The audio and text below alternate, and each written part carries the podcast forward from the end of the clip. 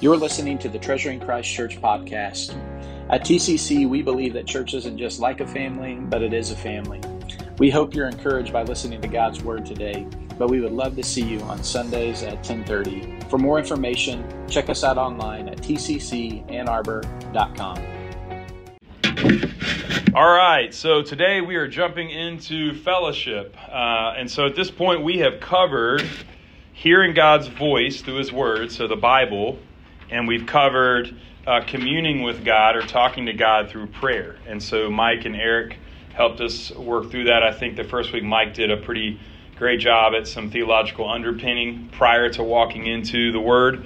Um, and so they, they've drawn out a lot of concepts, but just to kind of maybe rally our minds a bit around, uh, I think, a really important framework that we need to be thinking about in this book. Even if you haven't read it, that's okay.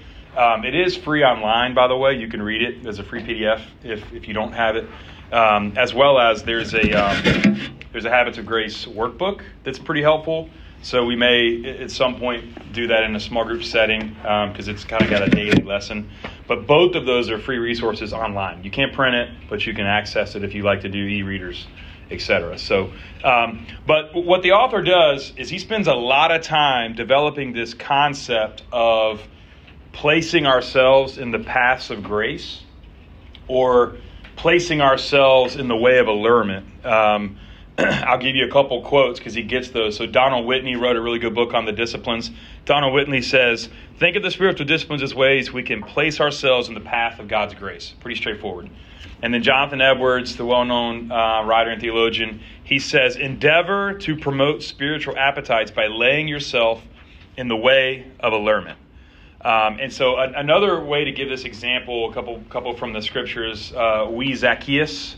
Um, you might be singing the song, but Zacchaeus was a wee little man, right? Um, and he knew Jesus was coming down the path. He wanted to be in the path of Jesus himself. He couldn't get there, so he put himself in a place where he could be in the path, path of Christ. He climbed a tree. He did what it took to be within proximity and nearness of God. Another is blind Bartimaeus.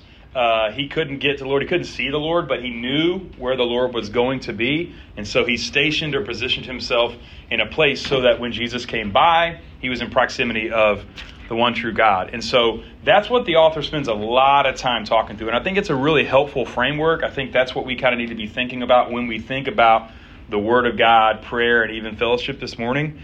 Um, and as you think about those two quotes I gave you with Donald Whitney, I want to be clear we can't force the hand of God to do something for us. We can't change his mind or anything like that. But what we can do is we can place ourselves along the paths of God's grace where we can be expectant of his presence and his blessing. We can place ourselves in the path of God's grace of where we can be expectant of his presence and of his blessing. Um, and so, what we're talking through in this book are these regular channels, if you want to use that word of, you know, kind of putting ourselves in the path of or in the channel. We're talking about these regular channels of God's grace. And the author wraps his whole book around this. And so, what he does is he says these main channels of God's grace are the Word of God, the Lord's ear, which is prayer, and then the body, the body of Christ, which is the church, fellowship. So it's three main concepts all wrapped into this idea of placing yourself in the path of God's grace. And so this is the framework that I'm going to be talking to you about these chapters from this book.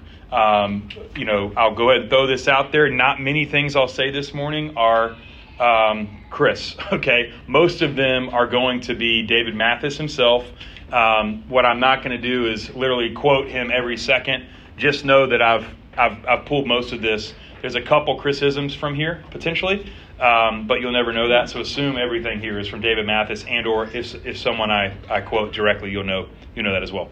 So here's an open-ended question to kind of get our, our heads going, and don't be shy because we're all family here.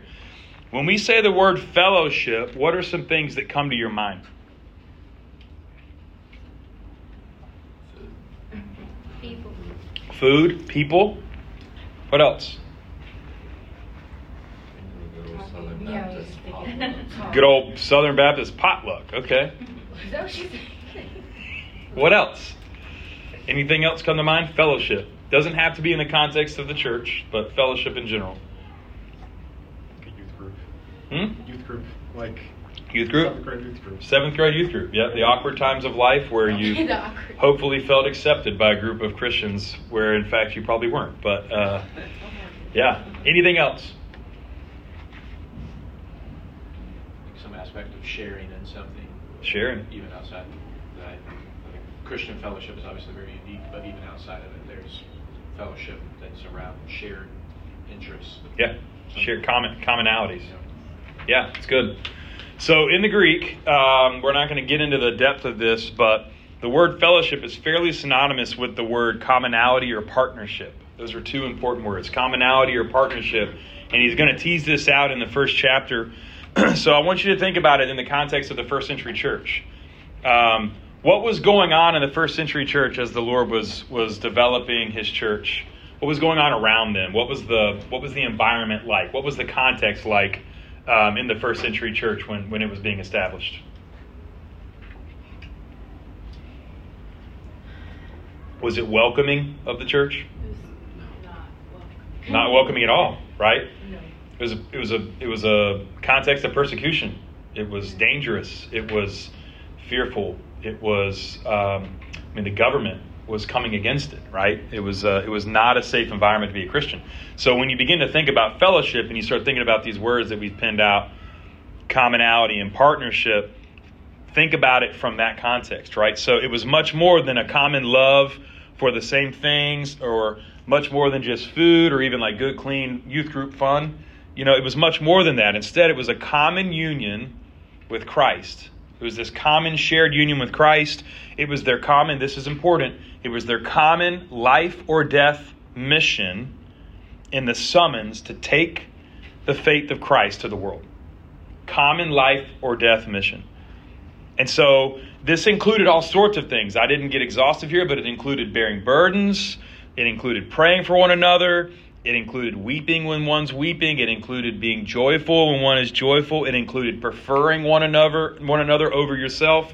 Um, it's less like friends. Here's a good example of gathering to watch the Super Bowl, if you like sports, and much more like them gathered together as the players on the field in the blood and the sweat and the tears, huddled in the backfield in preparation for the next play.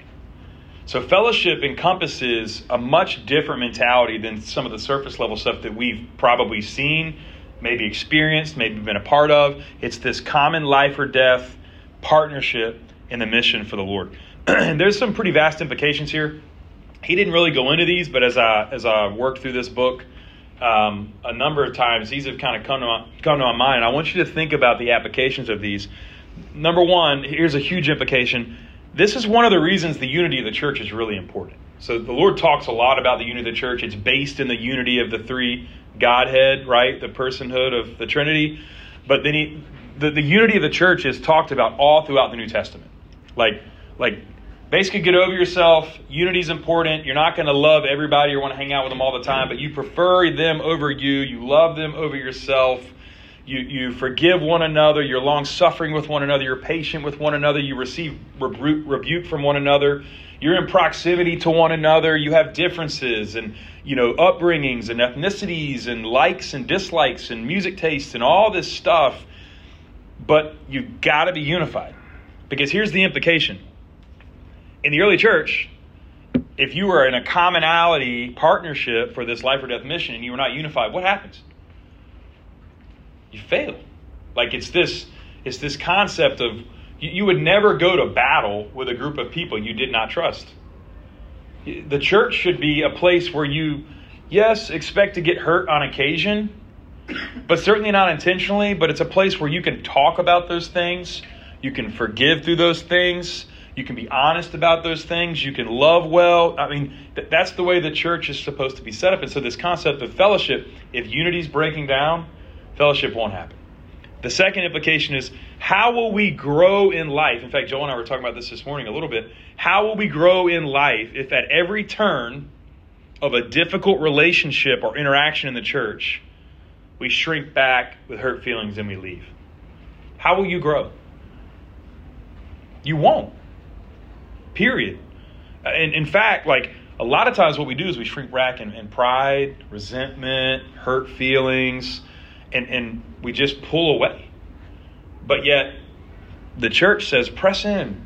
Like, press in, talk about that, work through that. Like, that's, think about how close you might have been to your siblings growing up, or even if, if you're married in a marriage relationship. Like, I mean, I, I, think I'm a pretty nice guy, but I'm not always nice. Just ask my wife. Like, I, I don't always do the best things or the right things. I'm not always easy to get along with, nor is she, and she would tell you that. But, but because we've committed to one another in a covenant marriage relationship, and we press in, and we're long suffering, and we forgive, and we work through those hard things instead of shrinking back in resent, resentment, we grow we grow. That's what happens. And and guess what? I'm pressed in ways that I don't like to be pressed because it hurts a little bit, you know, but it's good for me. And she's pressed in ways that she doesn't like. And sometimes that happens in relationships in the church. You know, you you you're pressed and somebody says something, maybe from the pulpit, maybe from this room, maybe in an interaction that hurts a little bit. And sometimes it's hurt because they said something they shouldn't have. Sometimes it's because they said something that you needed to hear, but you just weren't ready to hear yet, right? So, all of this is what happens when you press into true fellowship. You grow. That's what. That's how God designed it, right? But if you if you don't press into it, you're missing that. The third thing is, and we uh, this kind of made me think, Joel, when you said the seventh grade youth group. I used to. I was a youth pastor years ago, and I used to tell our students all the time, if if a visitor can't come to this group and feel included and encouraged and loved on, where will they turn? And the answer is they're going to turn to the world. And, and so if if you are not in true fellowship in the church, where will you turn for encouragement? Like your job?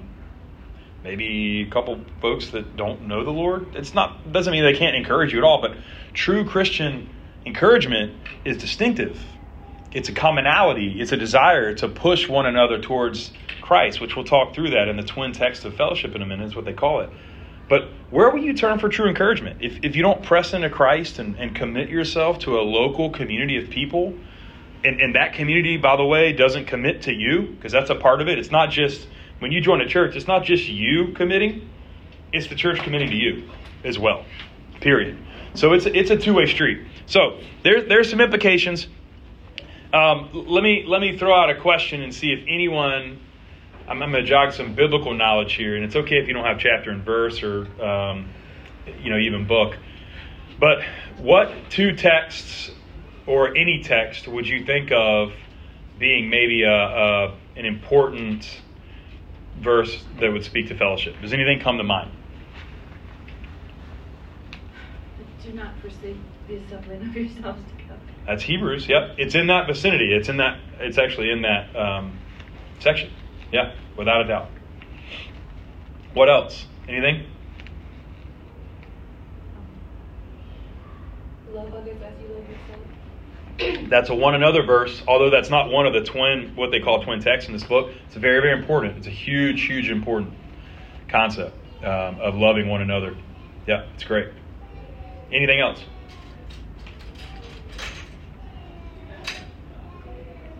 So I'll give you two from Hebrews. I put them on your. Oh, I gave you the cheat sheet. Actually, I forgot about that. So um, they're they're your twin texts, and I'll read Oh, them wow, to you. right there, yeah. Oh yeah, yeah.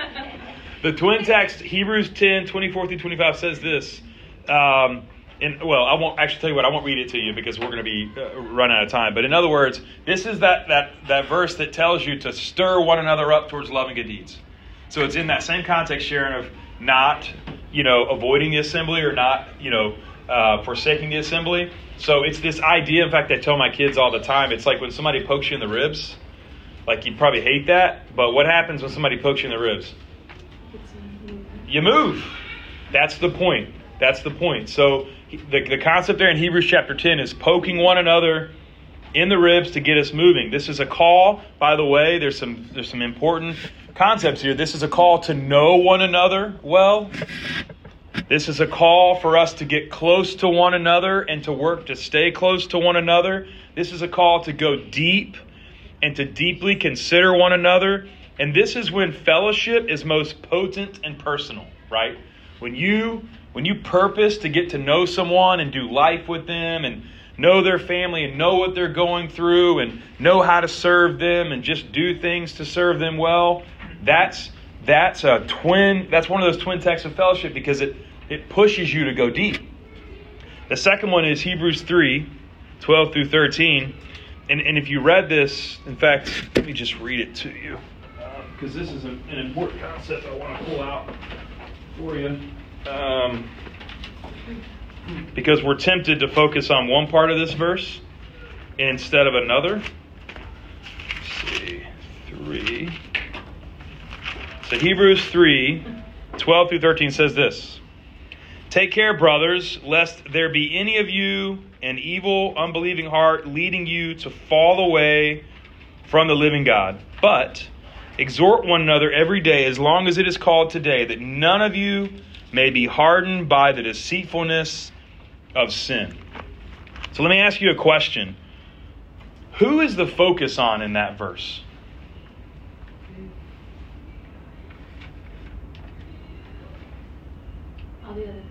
You're exactly right.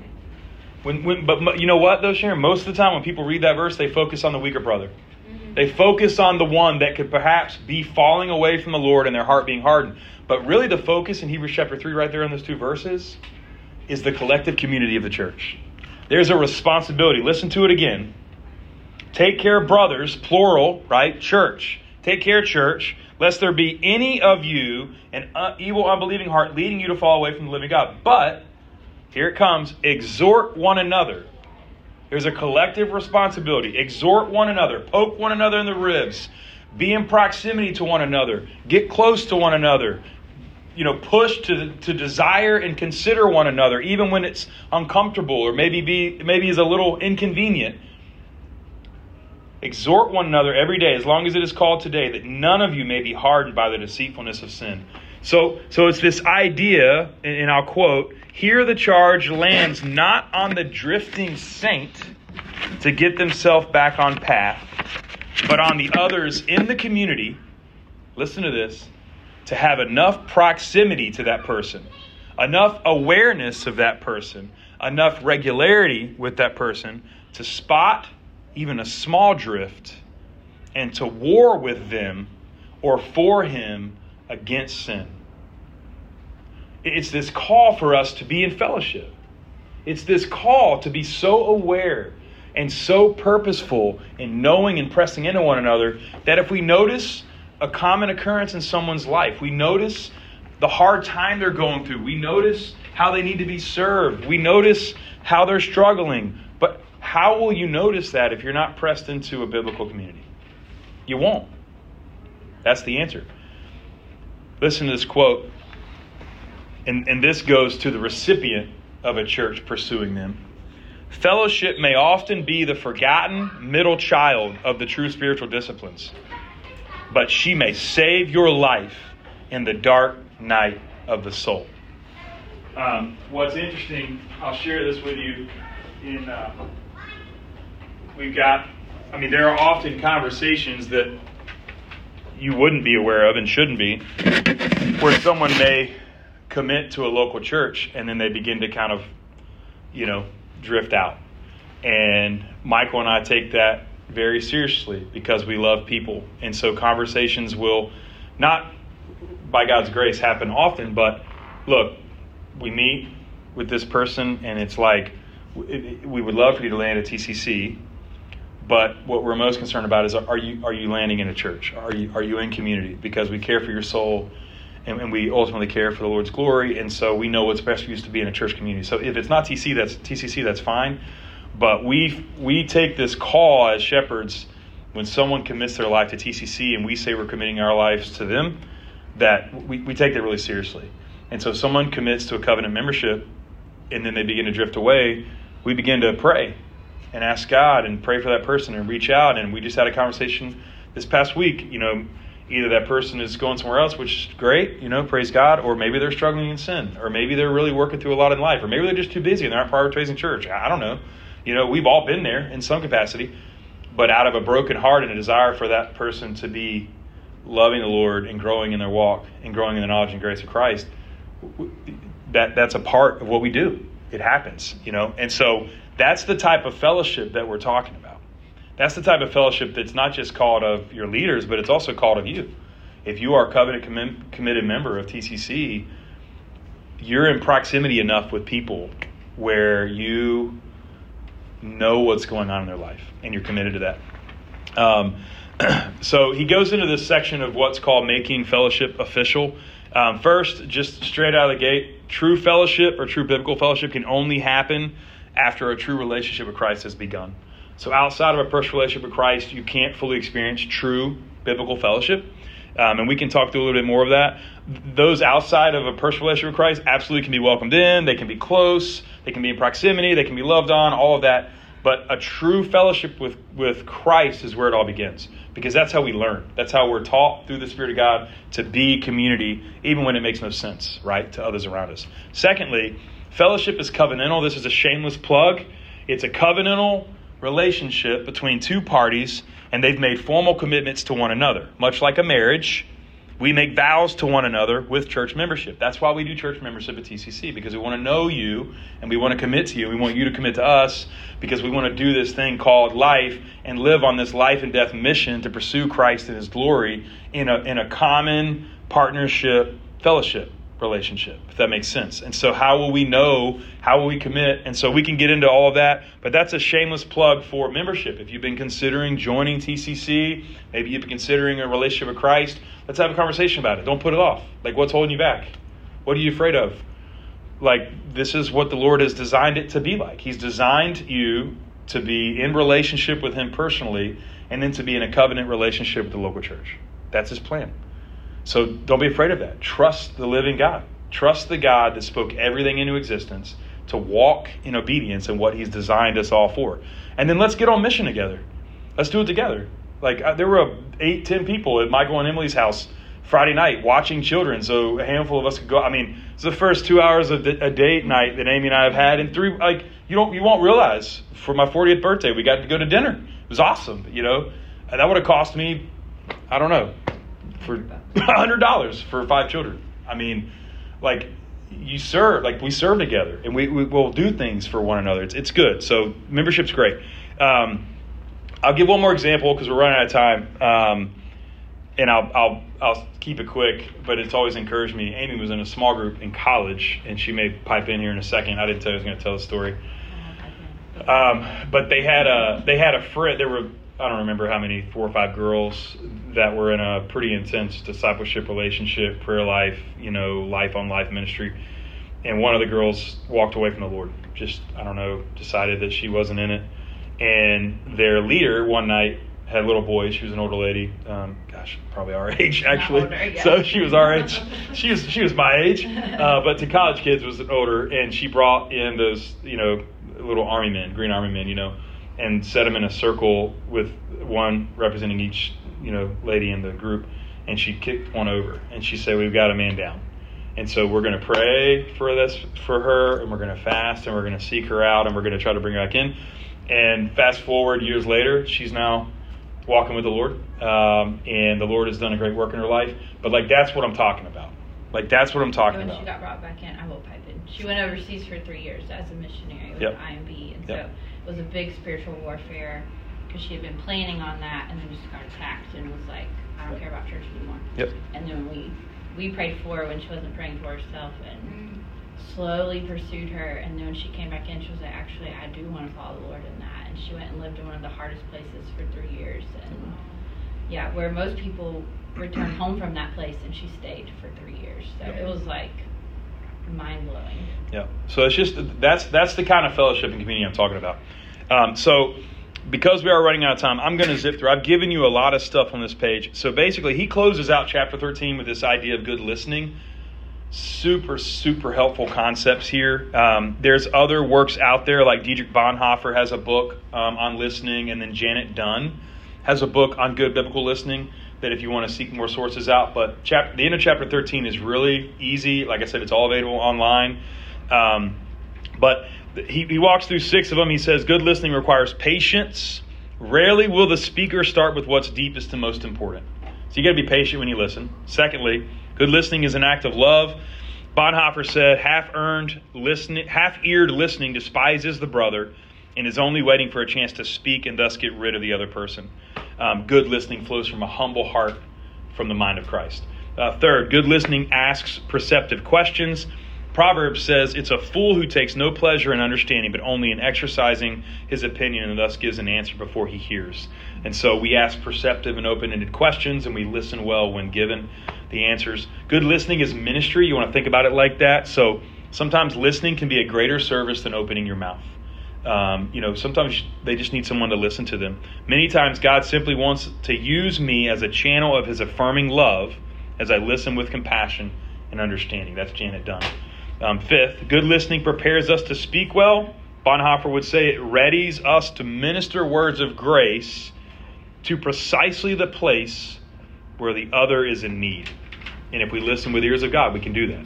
Sixth, good listening reflects re, good listening reflects our relationship with God. I think I mistyped there. Our inability, listen to this, our inability to listen to others can be symptomatic of a chatty spirit that is drowning out the voice of God. That's that's pretty heavy. That was pretty convicting to, to hear. Uh, but those are pretty helpful. He says more in that chapter, and as I've said, there's other things. So cultivating good habits of listening may be one of the hardest things we do, but it'll be worth every ounce of the work as we grow in the grace and knowledge of Christ and as we pursue biblical community. So here's what we've done, and I'm, I'm going to fly through these next sections and want to give you a few minutes to chat because we don't want to be late to church. Um, you know, we've defined and kind of set the foundation of, of what, you know, biblical fellowship is, why it's different. Um, he goes into this kindling the fire of corporate worship. And I don't remember what I put on your sheet. So you, okay, cool.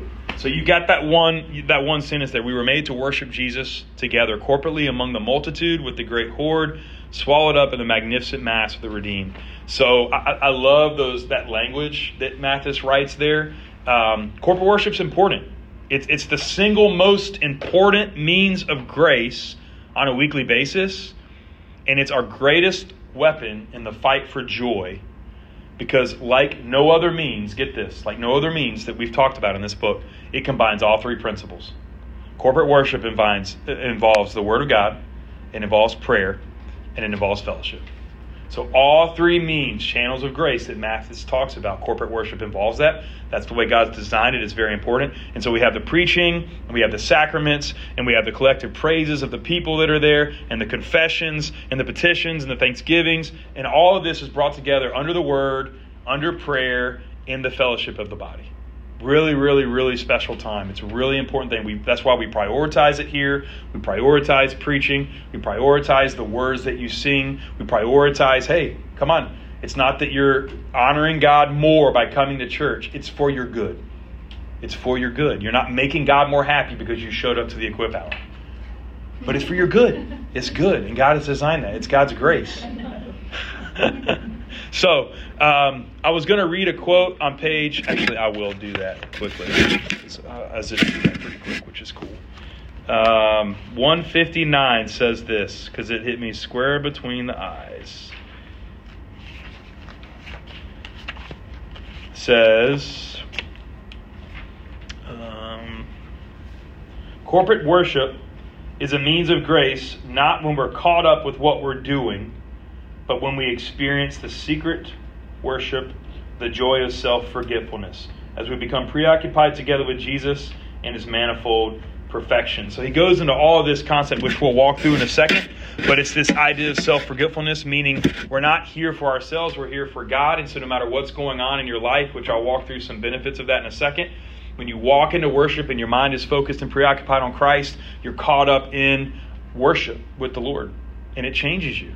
It changes you. Not focused on what you get out of worship, not focused on what you give to worship, not focused or preoccupied with what happened in the week prior or what's coming. That's easier said than done. I realize that, but that's the way it's designed. So, um, five benefits of corporate worship awakening and recalibration to Christ. And I love this language. I may have put it on your sheet from a spiritual fog or the rough and tumble of the week. I feel that. I mean, for Amy and I in this season of life for us where everything's seemingly converging in a lot of ways. This is a recalibration. Like it resets my course for the week. It's good. Uh, secondly, it's the assurance of our faith and the others around us. It's encouraging. that you are worshiping the God that everyone else around you is, and you're confessing that that is the one true God together. That's assurance of God's faith. And the desire to want to be a part of worship is God's work in your life. Third, it's advance or sanctification. So corporate worship helps transform us in our walk with Christ. Fourth, we're accepting another's leading, something we don't often think about, but when we sit under Michael's preaching or occasionally mine or anyone else's, we're, we're submitting ourselves to teaching. We're, we're learning how to be led. We're learning how to place ourselves under the elders, and we embrace that because we trust that the Lord has given us the grace of God through that. And then, fifth, it accentuates joy. Corporate worship helps accentuate and increase our awe and joy and adoration of Christ. Uh, there's an old Swedish proverb that says, A shared joy is a double joy. So when we share a joy together, it's a double joy. I like that concept. Um, so we're not alone in having our souls satisfied in Christ. And so, really important corporate, corporate worship concept. Um, I, uh, I, I'll, I'll, briefly mention the last one. So, listen for grace in the pulpit, and then he talks about uh, baptism and the Lord's Supper, and then he finishes with uh, rebuke. So, um, I won't go through a ton of the the grace in the pulpit piece, um, but in other words, preaching is important. Um, as I mentioned, we prioritize that listen to this quote. It says, Preaching is that one half hour each week when the assembly of the redeemed closes her collective mouths, opens her ears and heart, and hears the uninterrupted voice of her husband through his appointed mouthpiece. Fallible though the messenger be, we hear the words of God through the scriptures. It's that one half hour that we stop and we prioritize and we listen to the word of God preached. And so true preaching swallows us up again and again in the glory of Christ. That's what preaching should do. If you ever listen to preaching and you don't feel like you're hearing the glory of Christ, it's not good preaching. It's not good preaching. Um, and so there's five graces of preaching. We forget ourselves, as I mentioned earlier. It fills our faith. It helps us grow in grace. It helps us be equipped, and it helps us to encounter Jesus. The highest grace of preaching is encountering Christ, to know and adore Him and enjoy Him as our greatest treasure. Um, so he walks through baptism and the Lord's Supper um, that's a part of fellowship. Um, I, I don't have time to fully get into that, so I can send you some notes this week if you want it. But in essence, baptism marks our covenant initiation to the church, um, and it's a one time thing, by the way, in the context of the local church. And then the Lord's Supper is this extraordinary meal that we do regularly. We continue to do it. It signifies, seals, and strengthens Christ's covenant people. So baptism, the initial initiation, done one time in the context of the church. Lord's Supper is continually done. Both of them are a very important part of corporate worship. There's more there, but we don't have time for it. And then in the last 60 seconds, and then we'll zip, the blessing of rebuke. Um, there's a lot that could be said here. He gives us seven steps, which are really helpful, and I would I would highly recommend you checking out that PDF online and taking a look at it. Um, but he says one of the most loving things we can do for each other in the church is tell each other when we're wrong. But we mustn't miss what makes us distinctively Christian. When, when we tell someone that they're wrong or they tell us that we're wrong in the confines of a Christian community, there are some things that are very distinct. Number one, it's a great act of love. It's a gift to us because it's intended to keep us from continuing on a destructive path. It's done in grace. It's done in humility. It's done with a desire to honor God. It's done after much time of prayer. It's done um, kindly, which we'll walk through that. Um, and so it's important because it's like the example I give is if you saw someone in a burning building and they didn't know it was on fire, and you didn't go get them out of the building, what kind of friend are you? Or another example is we had some friends that used to live on a really busy street, and we were me and the husband were talking about this one day.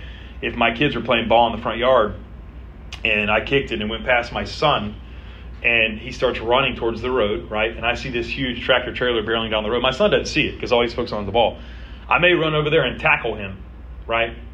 He may get hurt when I tackle him. May hurt a little bit and in his moment of a four year old mind be like, Dad, what like you just hurt me, Dad, like mad at me.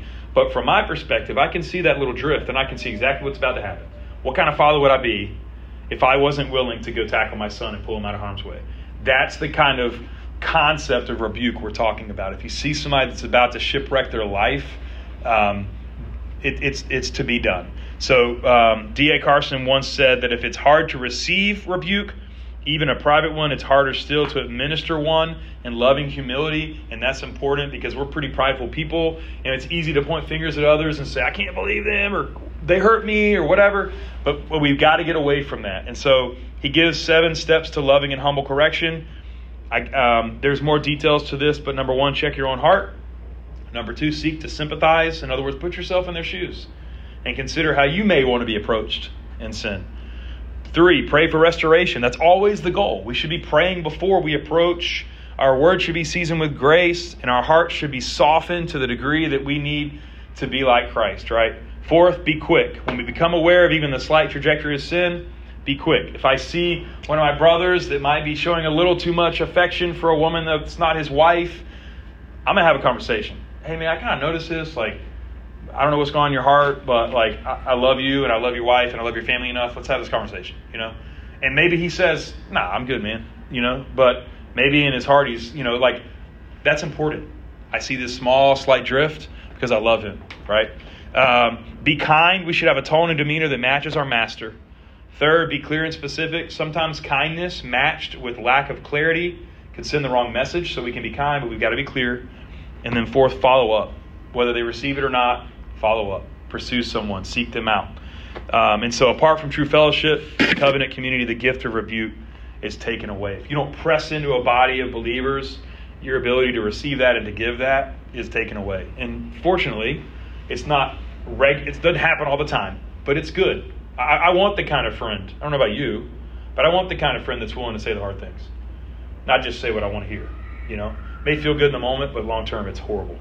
Um, so we're we're right at time. We've got to get to service. I know we started late, but any thoughts, questions,